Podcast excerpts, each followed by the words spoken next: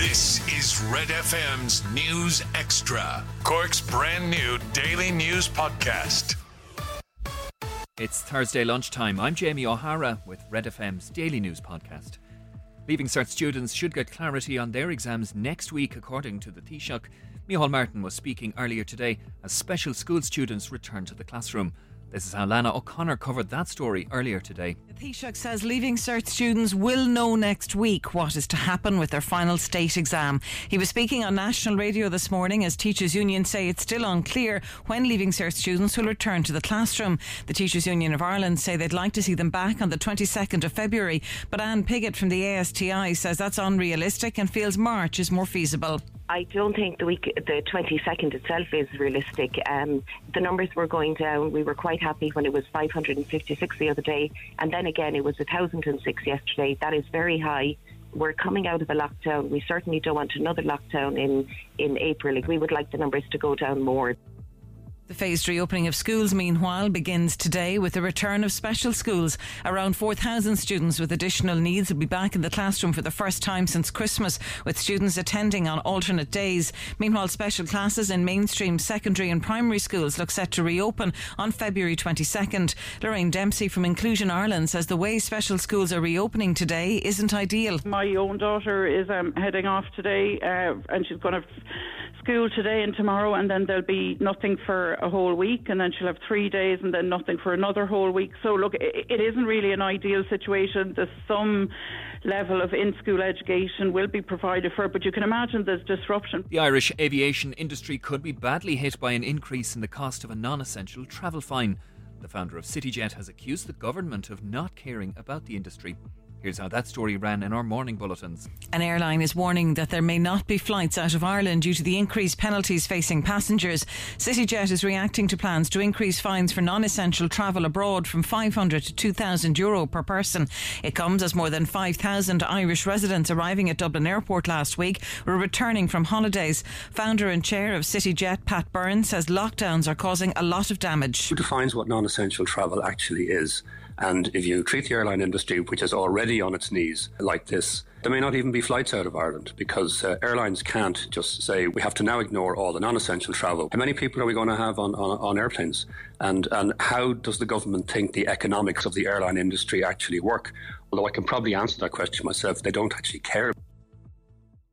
Catch up on Cork with our new daily news podcast, Red FM News Extra. I'm Rory on Sport, and there will be no GAA activity, including training, until Easter at the earliest.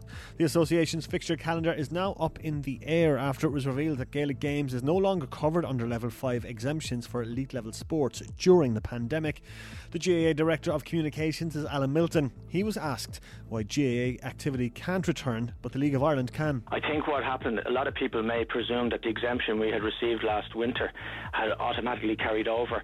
And while we were operating on that basis ourselves, it doesn't come as any real surprise because we were always going to have to go back into negotiations or discussions with the health authorities and with the government to see if they were happy for us to return.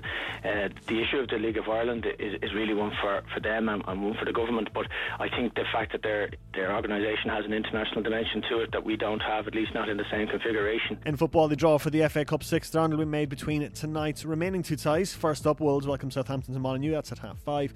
Then Oakwell host the meeting of Championship side Barnsley and Chelsea from 8. And in tennis, defending women's singles champion Sofia Kenin has been knocked out of the Australian Open.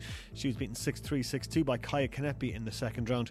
Wins this morning as well for world number one Ashleigh Barty and Karolina Pliskova.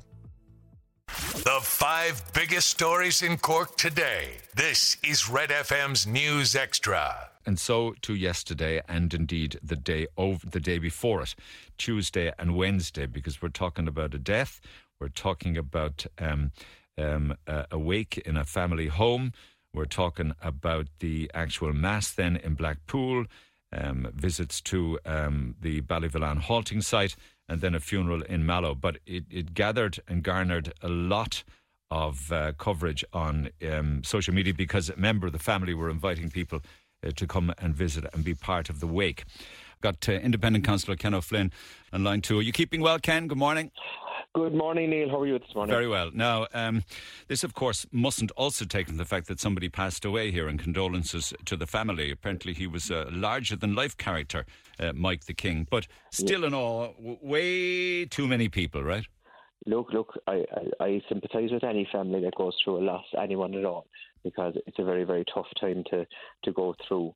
Um, the post was brought to my attention uh, the night before the, the wake. As you know, my offices uh, and my family company's offices are based out in the Old Mallow Road, so I'd be very familiar with the, the property and, and the, the, the logistics of it.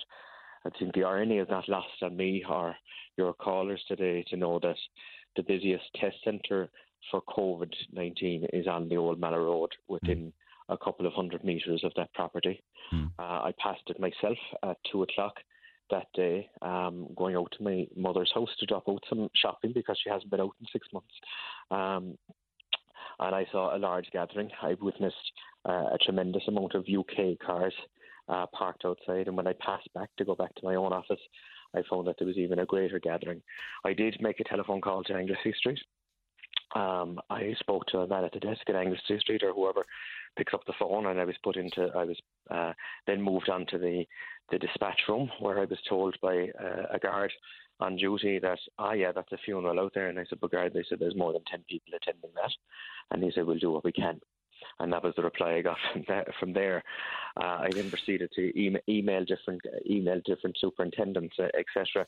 Neil, can I just confirm with you there that yes, so there was far more than ten people uh, attended this wake on the Old Mallow Road.